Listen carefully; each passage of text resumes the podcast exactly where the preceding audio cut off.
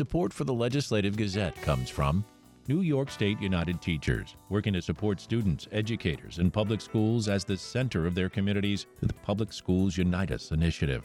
And United University Professions, representing 37,000 academic and professional employees at SUNY campuses and teaching hospitals across New York State. Frederick E. Kowal, President, UUPinfo.org.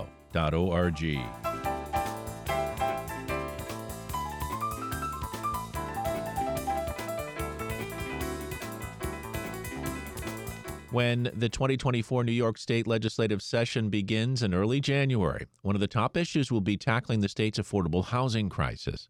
As the Legislative Gazette's Karen DeWitt reports, Governor Kathy Hochul will try for a second year to convince lawmakers to adopt a comprehensive plan. Hochul began 2023 with an ambitious plan to create 800,000 new housing units to help ease the state's affordable housing crisis. Here's what she said on January 10th. No more waiting for someone else to fix this problem. Housing is a human right. The plan included controversial mandatory housing quotas for localities. If cities, towns, or villages did not meet those requirements, then the state could step in and override local zoning laws. Those ideas were a tough sell to suburban Democrats in the legislature who feared backlash from constituents. Hochul included the plan in her state budget. It was due April 1st, but housing talks stagnated, and when the budget was over three weeks late, the governor dropped the building requirement from the spending plan. Recently, she said she would not revive that construction mandate in 2024. She says she knows the proposal could be volatile in a key election year. I'm not going to head down the same path that we did last year with the exact same plan. And in a year that is an election year for the members, where they have different focus and priorities and I'm going to make sure we get there. The governor's plan also ran into roadblocks from progressives in the legislature.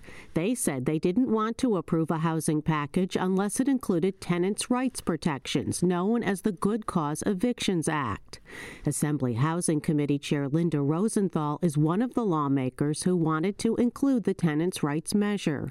Rosenthal held a hearing on housing issues earlier in December, where she says the crisis has only worsened in the past year. It's abundantly clear to all of us that New York State is facing a persistent and critical shortage of affordable housing. However, our response to this crisis will require a diverse set of approaches which may be different in each region of the state. The governor's housing commissioner was invited to testify at the hearing but did not attend. And finally, Hochul was not successful in reviving a government funded tax incentive for developers who include affordable housing in their projects, known as 421A.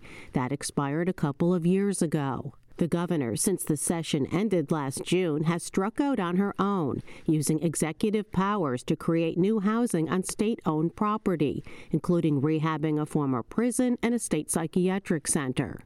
She says she's ready to try again to win legislative approval of her housing plan in the new year.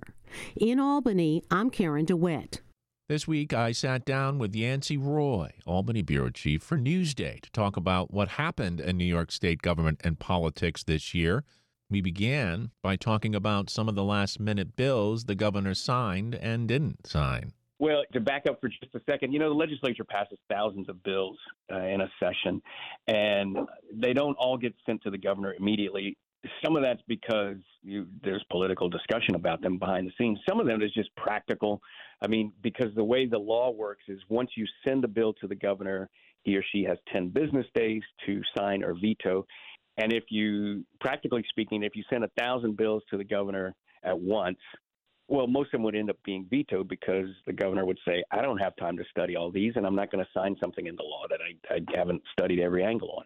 So, any, so they just get phased in sent in batches, but there's always a rush at the end of the year, yes, for uh, December 31st and a number of things that get sent forward. And so we have seen a number of those in the fall and as we move into uh, December here. One of the things that got signed at the end was uh, the even numbered election year. Uh, but a number of proposals the governor vetoed at the end that were progressive bills. Again, this kind of highlights a little bit of the difference between the governor and the legislature. Uh, some of the vetoes that she uh, in, handed down in December uh, was uh, killing a bill that would make it easier for people to reopen and challenge criminal convictions. Another one that was vetoed would have restricted the buying of lumber, paper, and other products from basically tropical forest. Uh, another bill would have banned employers from imposing non compete agreements on departing employees. There was also a bill that was modified uh, at the governor's direction. Uh, it, is, oversaw, it oversees the uh, limited liability companies, which are partnerships, especially used in real estate. Um, people have complained long that limited liability companies, the way the law works, uh, keeps the true owners hidden from public view. Folks wanted to uh, have more transparency about limited liability companies. She signed the law, but there's not going to be a public database uh, for those LLCs, and so um, you know there was kind of nixed there. Another one that was vetoed at the end was a bill that would have mandated judges to take annual training or, or regular training rather on New York's new bail law, which has been controversial, which had eliminated uh, prosecutors' use of bail for most misdemeanors and, and nonviolent felonies. But you know what? There's some other things that she did sign that were also interesting uh, in the fall, going back a little bit earlier. I mean, one of those that that jump out is she signed a clean, what's called the Clean Slate Bill, which has to do with criminal convictions. And New York is not the first to do this, but basically what it does is that if you have committed or been convicted of a, uh, a crime, but you've served your sentence and stayed out of trouble for a certain amount of time, your record would be automatically sealed. It's um, three minutes for a misdemeanor, eight for a felony. And uh, she signed that, which was something that uh, progressives and federal, or rather, uh, Democrats in the legislatures really wanted to uh, put through. It was opposed by a lot of Republicans and prosecutors' office. So there were some wins for progressives and also uh, some losses with the signatures or vetoes at the end of the year. Well, I I don't think we can avoid 2023 and New York State when the former president of the United States and a longtime New Yorker born and raised, Donald Trump, was on trial under investigation by the state attorney general, Letitia James. And of course, in that investigation, it centered on allegations that Trump and other company officials exaggerated his wealth and inflated the value of his assets to secure loans and business deals quite a spectacle in New York to witness Trump and his outbursts against the judge of the prosecution. Well, Donald Trump is facing court proceedings in several states, right? Not just New York, Georgia as well. And it's going to set the stage for what could be a very tumultuous 2024 politically, not just politically, but for the nation as these cases play out. And, you know, what happens in these cases and Trump's status as the Republican frontrunner for the presidential nomination or his ability to get on the ballot, which you know, a court in Colorado recently ruled that he shouldn't be on the ballot there as boy, that's a, there's a whole lot to play out politically 2024 and the presidential election. And frankly, the presidential election is going to have a trickle down effect on all these congressional races that we kind of mentioned in redistricting and other cases. We talk about redistricting in the maps, but really what happens in the presidential race will probably be the biggest factor in terms of who controls Congress and who wins all of those races. Yeah, and what kind of Republican candidates does the state party push? Right. That's Yancey Roy, Albany Bureau Chief for Newsday.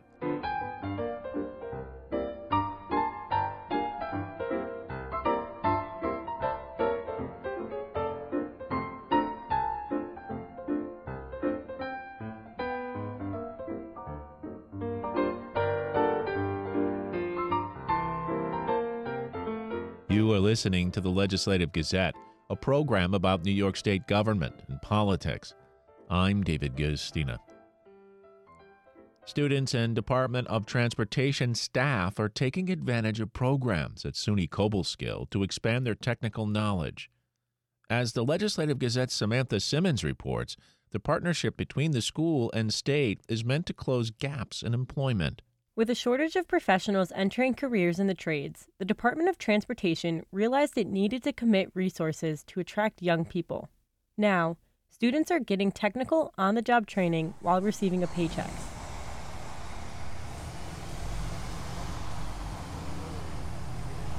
Caden Marvin is an assistant professor in the agricultural engineering department in Cobleskill alum.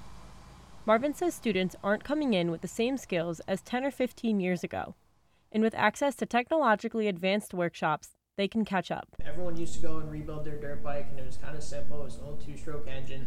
And now we've got these four strokes that are pretty complicated. And a 15 year old's not going to tear his bike apart and risk blowing a $3,000 motor where it used to be, yeah, you could get a top end kit for you know 100 bucks and throw it together and be okay with it. Now, yeah, you're going to spend a lot more than that. So they're getting exposed less to just using their hands and doing that stuff and that's one of the downfalls. But through this program, we come in, we have introductory courses that tries to build the hand skills, and then throughout the entire program, they're always using their hands, growing those skills. While equipment is often loaned and donated with existing problems, Marvin says he sometimes creates challenges for students. All this different equipment and this really expensive equipment, and a lot of our industry partners, you know, whether it's John Deere or Milton Caterpillar or Anderson Equipment, they bring us this equipment and let us use it and you know then through our partnership with the department of transportation they drop off equipment that they're kind of done with. You know this it has reached its useful life cycle for the department of transportation. Now it's our turn to play with it and it's kind of nice using this almost as opposed to some of the new equipment because this has problems. It's already broken. I don't really have to reinvent the wheel and try to break something and make it look like i didn't break something this, we can go through and diagnose a little more real, real world things.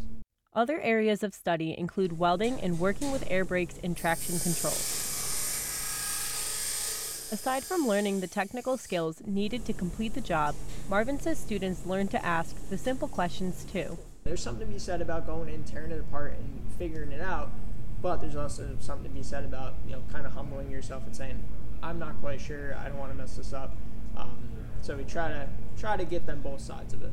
Junior Corey Sherivard says the course and program taught him the fundamentals of the work. Well, basically, it depends on where you're interning. With DOT, for example, um, it was similar to a lab practice, you know, but the professor wasn't kind of hovering around making sure everything was going according to plan. It was up to me to make sure everything went according to plan. Of course, there were supervisors making sure I wasn't going to damage anything, but you know, generally speaking, it's up to the intern to make sure that they're you know, acting accordingly. It's basically like a job.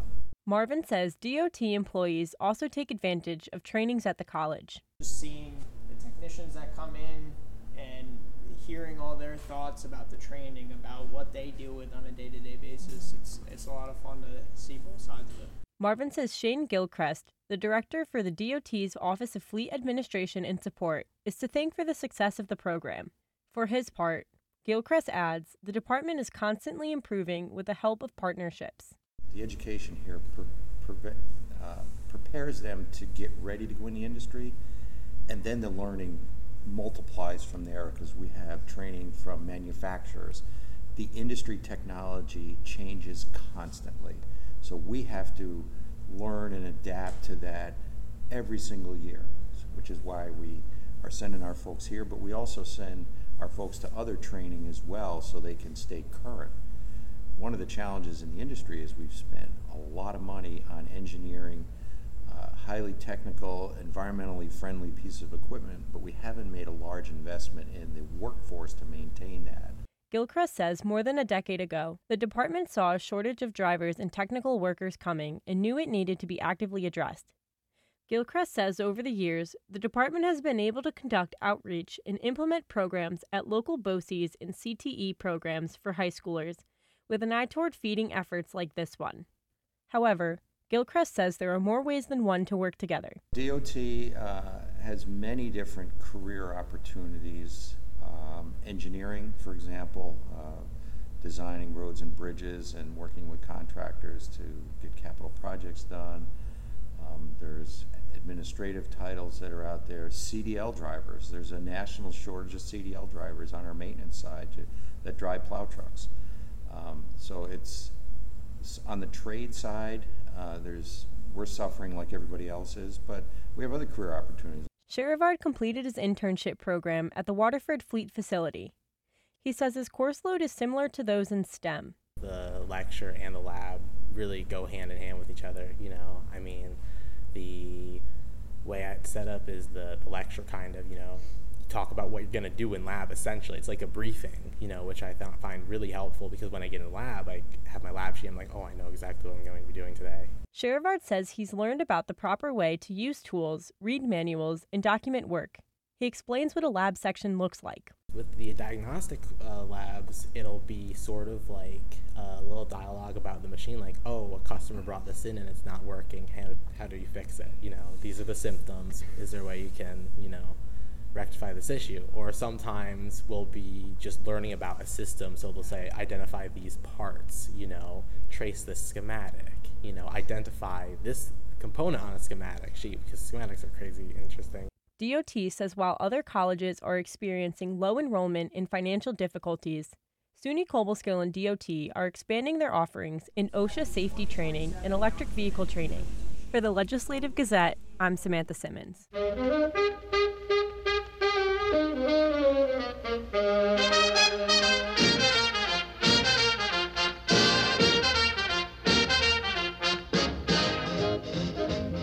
You are listening to the Legislative Gazette, a program about New York State government and politics. I'm David Guistina. The holidays are an especially busy time for food pantries in the U.S. Ahead of the new year, however, nonprofits across New York are asking Governor Kathy Hochul to start planning for the summer when many food insecure families lose access to school meals and other programs. Rachel Sabella, director of No Kid Hungry New York, says the state has the opportunity to sign up for a new summer electronic benefits transfer program offered by the federal government, but it needs to opt in by January 1st. Sabella spoke with the Legislative Gazette's Jesse King about the program and the latest statistics on food insecurity across the country. Eligible families, eligible children would receive $40 per month in the summer months on a EBT card that they could take to a farmer's market, they could take to a local grocery store to purchase those meals. This benefit is paid for 100% by the federal government. All New York State has to do is to pay 50% of the administrative costs. The federal government will cover the other 50%. Um, what's so time sensitive is New York needs to opt into this program by January 1st in order to implement it for summer of 2024. So, when you say there are administrative costs, how much are those exactly? What would the state of New York be contributing? So, for the administrative costs, we're looking at approximately $20 million. So, for New York State to invest 20 million, they would in return receive approximately $220 million in federal funds that would go to addressing child food insecurity. It's a game changer, and it's something New York needs to do now to help families. Have you spoken with the governor on this or heard anything from the administration that suggests that this will be in the budget next year?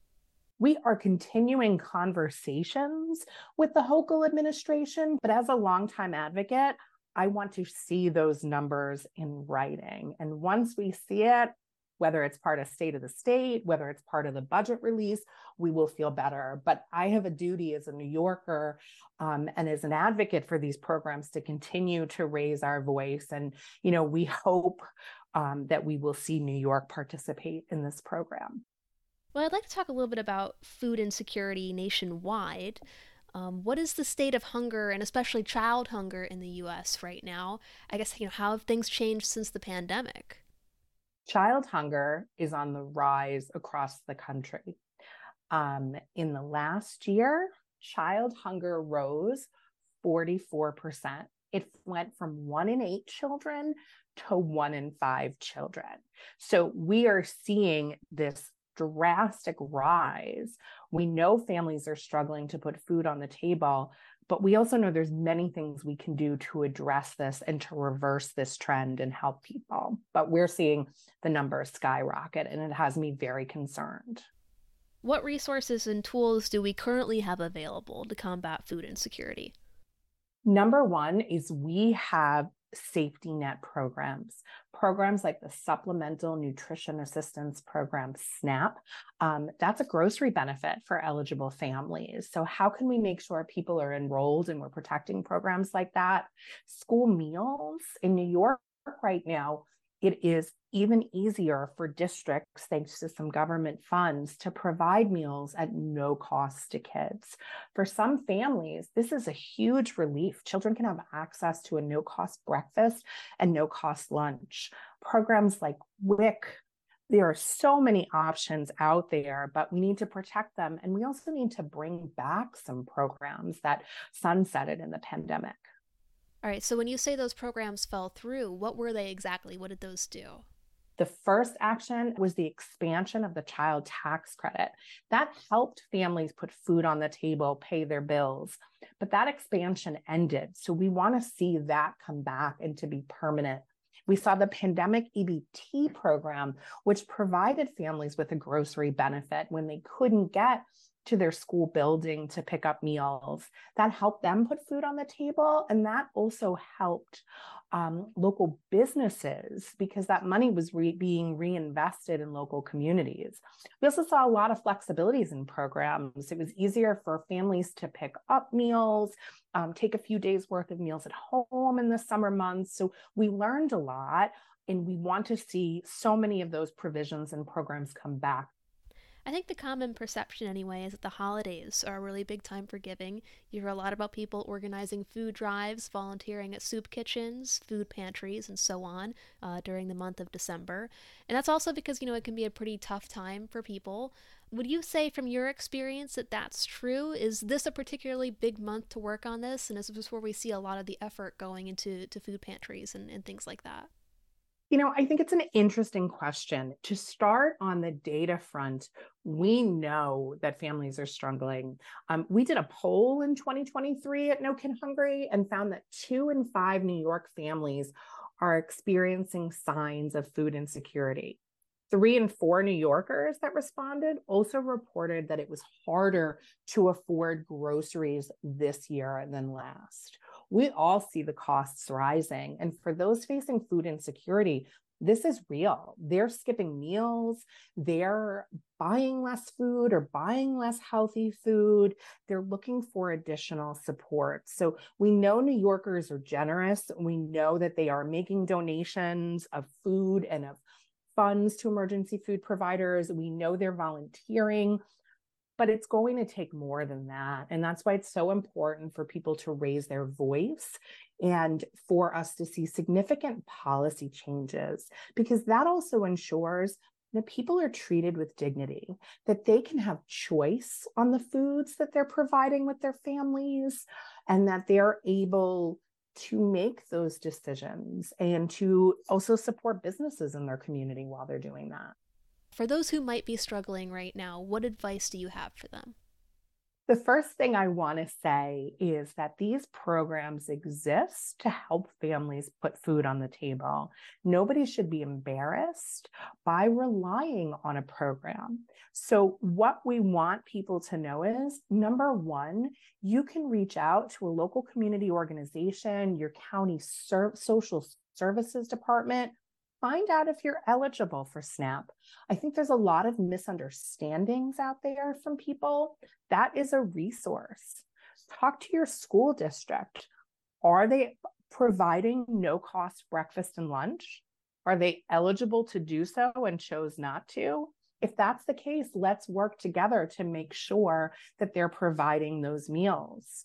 There's also community organizations, emergency food providers, faith based organizations and communities that are there to offer support. They're not there to judge, they're there to provide meals, to provide direction how to get support. So I encourage people to talk to those in their community to help get that support. Just one quick follow up. You mentioned that people often misunderstand SNAP benefits. Is there anything else on this subject that you feel people commonly misunderstand or get wrong, that they, they file wrong? Um, any myths about hunger and, and these resources that you'd like to dispel? I think oftentimes there's some confusion about what programs exist and who is eligible for those. I've heard some people say, well, I have a job, so I'm not eligible for SNAP. No, it's based on income levels and other costs that families face in their budget. So it's worth talking to a community organization, talking, talking to a SNAP enroller, see what benefits are out there. I think as we approach the new year, a tremendous resource for New Yorkers or eligible New Yorkers is VITA tax programs, which allow eligible New Yorkers to have their taxes done at no cost by IRS certified tax preparers. They'll work with them to make sure that they're applying for tax credits, that they're getting the deductions they need. But a lot of people don't know about that. So that's something that you can visit the New York State Department of Taxation website for, look at local community organizations and see what's out there. I also think something that is also doesn't get the attention it needs is we consider summer the hungriest time of year when school buildings are closed. Where are people going to get those meals? So, number one, if New York State opts into summer EBT, that will help eligible families with that grocery benefit to purchase those meals. But also, there's summer meals programs. They're at parks, they're at pools, they're at schools. We have a texting line where people can send a message and find out the closest location for them. So I think so much of this is about awareness and making New Yorkers know that these programs are out there and they're there to support them. That's Rachel Sabella, director of No Kid Hungry New York, speaking with the Legislative Gazette's Jesse King.